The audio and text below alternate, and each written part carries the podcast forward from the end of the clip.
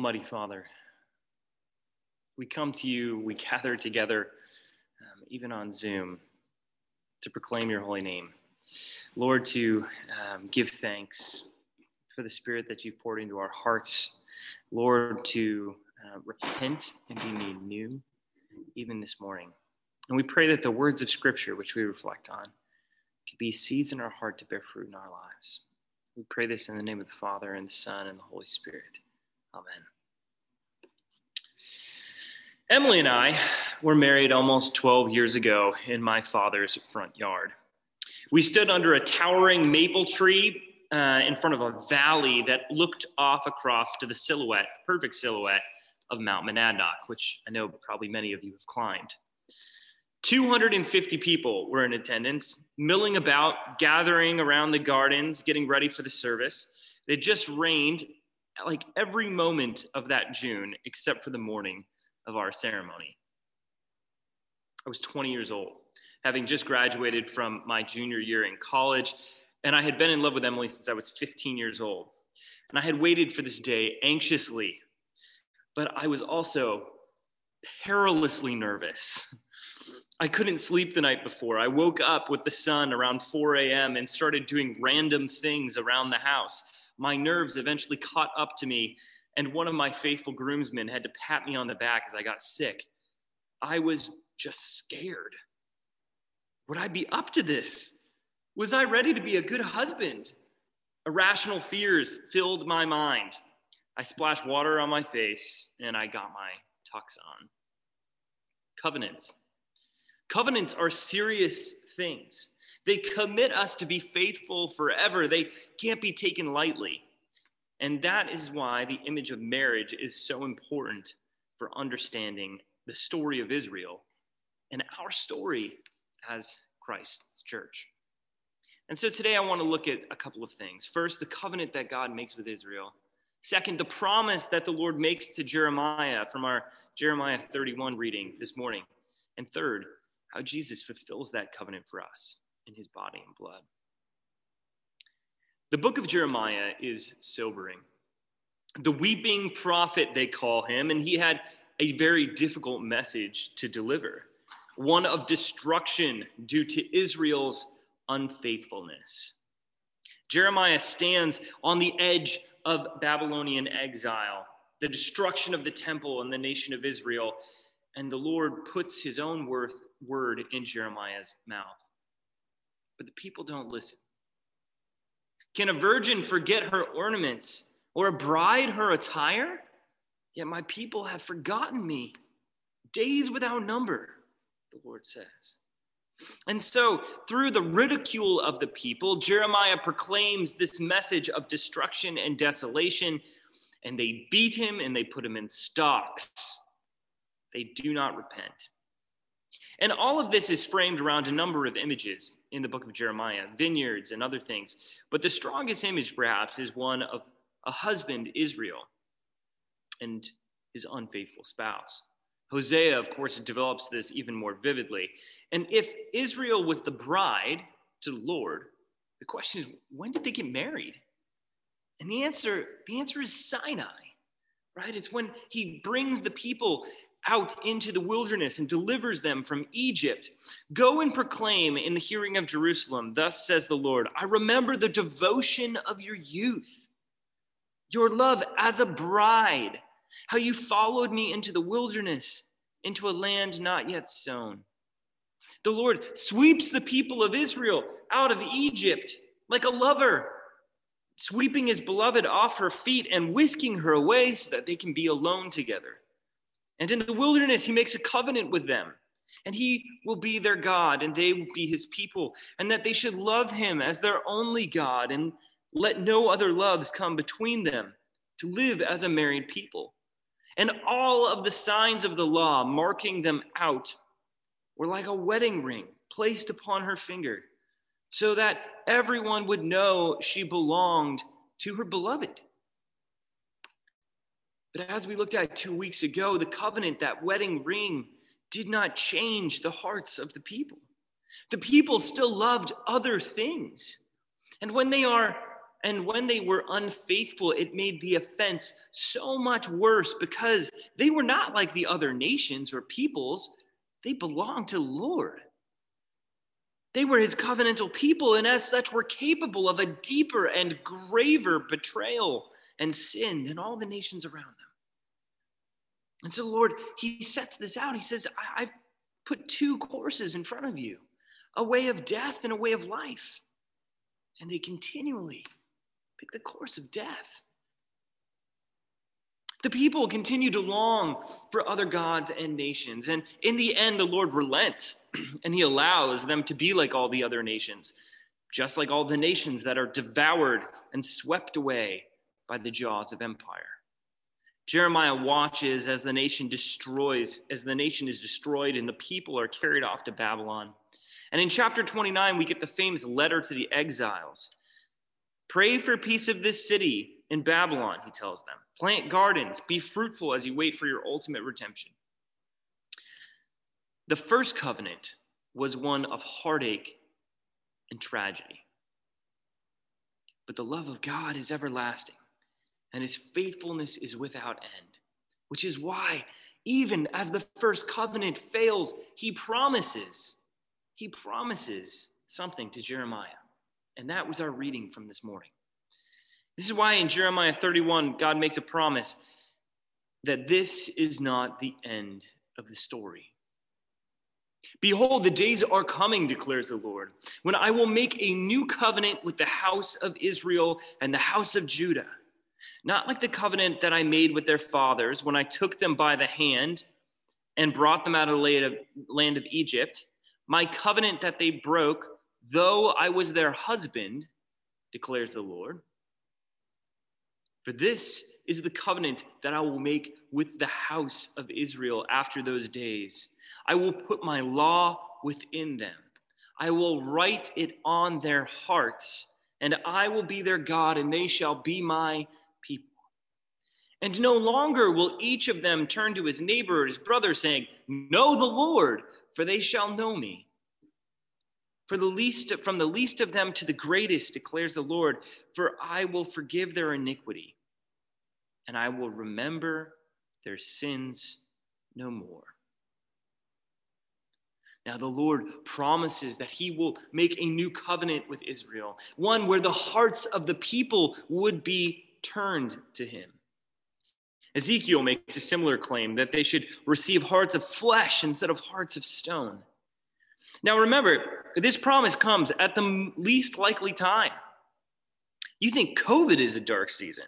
Try brutal oppression under a foreign empire that destroys your world, your temple, only to cart you away 1,600 miles, strip you of your identity, and crush all of your hopes. That's the place this promise comes for the people of Israel. And it's in that place that Jeremiah delivers hope. He will no longer just give the law to the people, and have them bind it to themselves, but rather that he will write the law on their hearts. To continue the image of marriage, imagine the Lord saying, I will sweep you away again. Only this time, you won't just agree to marry me and wear your wedding ring, all the while living with a wandering eye and a restless heart. No, this time, this time I will win your heart, and you will love me even as I love you. The word in verse 34 for know the Lord is the same word used in Genesis 4 1 that Adam knew Eve and she conceived. The image is not just to know stuff about the Lord or the law, but to know the Lord. And he promises that from the least to the greatest will know him, and he will remember their sins no more. But that promise that promise is echoed for many centuries. The people would return from exile and rebuild the temple and await redemption from exile under Rome, but more importantly, exile from their own hearts. And that is when Jesus finally comes onto the scene. This brings us to Jesus, the Messiah, our deliverer, and the new covenant. In the Gospel of John, Jesus has turned the world upside down already by chapter 12. He heals the sick and feeds the masses. He calms the seas and entangles religious leaders in their own words. And he makes bold claims I am the bread of life. I am the way. I am the good shepherd. And finally, in chapter 11, he raises Lazarus from the dead and proclaims, I am the resurrection and the life. And at this point, people are ready to crown him king and follow him into glorious battle. But Jesus, Jesus didn't have that in mind. He did indeed come to dethrone a ruler, but he wasn't interested in Caesar or Herod. He wanted to dethrone the tempter who forever seduced the bride of Israel away from the Lord, who slithered in the garden and called like a siren in the wilderness. But Jesus, Jesus is not like Jeremiah, as faithful as Jeremiah was. Jeremiah was ridiculed and rejected for bringing the word of the Lord to the people, and Jesus, too, in the end, is killed. But Jesus wasn't just proclaiming the word, Jesus was the word, the word that was to be written on people's hearts. And Jesus answered them The hour has come for the Son of Man to be glorified. Truly, truly, I say to you, unless a grain of wheat falls into the earth and dies, it remains alone. But if it dies, it bears much fruit. Whoever loves his life loses it. And whoever hates his life in this world will keep it for eternal life. If everyone, if anyone serves me, he must follow me. And where I am, there my servant must be also. If anyone serves me, the Father will honor him. Now is the judgment of the world. Now will the ruler of the world be cast out. And I, when I am lifted up from heaven, will draw all people to myself. He said this to show by what kind of death he was going to die. The new covenant. The new covenant is established not by the giving of the law, but by the fulfilling of the law. The fulfillment of the law in Jesus, the Messiah. He is the one who is faithful to the Father, who turns the hearts of the children back to the Father and the Father toward the children. He gives them a new way to be Israel, a new way to be human. And all of us, by the transformation of our hearts, through the Holy Spirit, have hope. But we have to put all of that hope and faith in Jesus. In his life, his death, his resurrection. The new covenant isn't the same as the old. It's made, uh, it's made in the breaking of Christ's own body, his faithfulness. The love of the Father made perfectly known in the faithful, broken body of Jesus. The former covenant was marred by our unfaithfulness. This new covenant, illumined by God's own faithfulness in his Son. In his broken body, we have bread that satisfies. In his blood poured out, we have drink, drink that truly quenches the unquenchable thirst of our souls. And in his own body, Jesus dethrones Satan and is established as Lord in the resurrection. But this new covenant calls us on a paradoxical way, a way of love, a way which bids us come and die so that then we can live, a way that asks us to fall into the ground so that then we can rise up and be fruitful. And that seems completely counterintuitive but it is also the most natural thing in the world for those who are supposed to be the bride of Christ. Marriage requires that we die to ourselves and be made one flesh so that we can be fruitful together. Love asks us to give up everything in order to receive everything in return. Love promises us new hearts and lives but asks that our old hearts and lives be crucified and resurrected in the process. Why do we observe Lent as a church? It isn't so that we can beat ourselves up and wallow in our own wretchedness. No, we repent in joy because we have been offered a new covenant and a new life. We sow our lives in tears, knowing that Christ will reap us back in joy.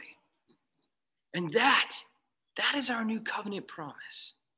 Our bridegroom calls to us to love the Lord and to love one another as his people. Well, I was all jitters that day when I was standing there in front of everyone. And at 11 o'clock, the sun was beating down on us, and there was a faint rustle of wind all around. My brother Michael started picking at the guitar, playing Be Thou My Vision. And then I saw her coming around the corner of the house with her parents, all dressed in white. And something, well, embarrassing happened. Strange. I completely lost it. All the jitters and the fears just disappeared. All the doubts that seemed to be ever present to me that morning were impossibly far away. And I just sobbed in front of 250 people. But what most people don't know is that at that very moment, while I was rejoicing that I saw my bride, I also felt the Lord say something to me. I felt the Lord say, This is my down payment of hope to you. Because one day, like this one, I will have my bride, and all creation will rejoice in her. Pray with me.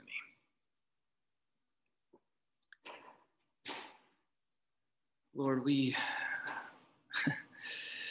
we identify so much with Israel that we can be an unfaithful people. And yet, Lord, we also rejoice in the fact that you have sent us your Holy Spirit, that we have a new covenant, and Lord, we ask that you write your law of love onto our hearts, that we are willing to be people who walk the paradoxical way of love.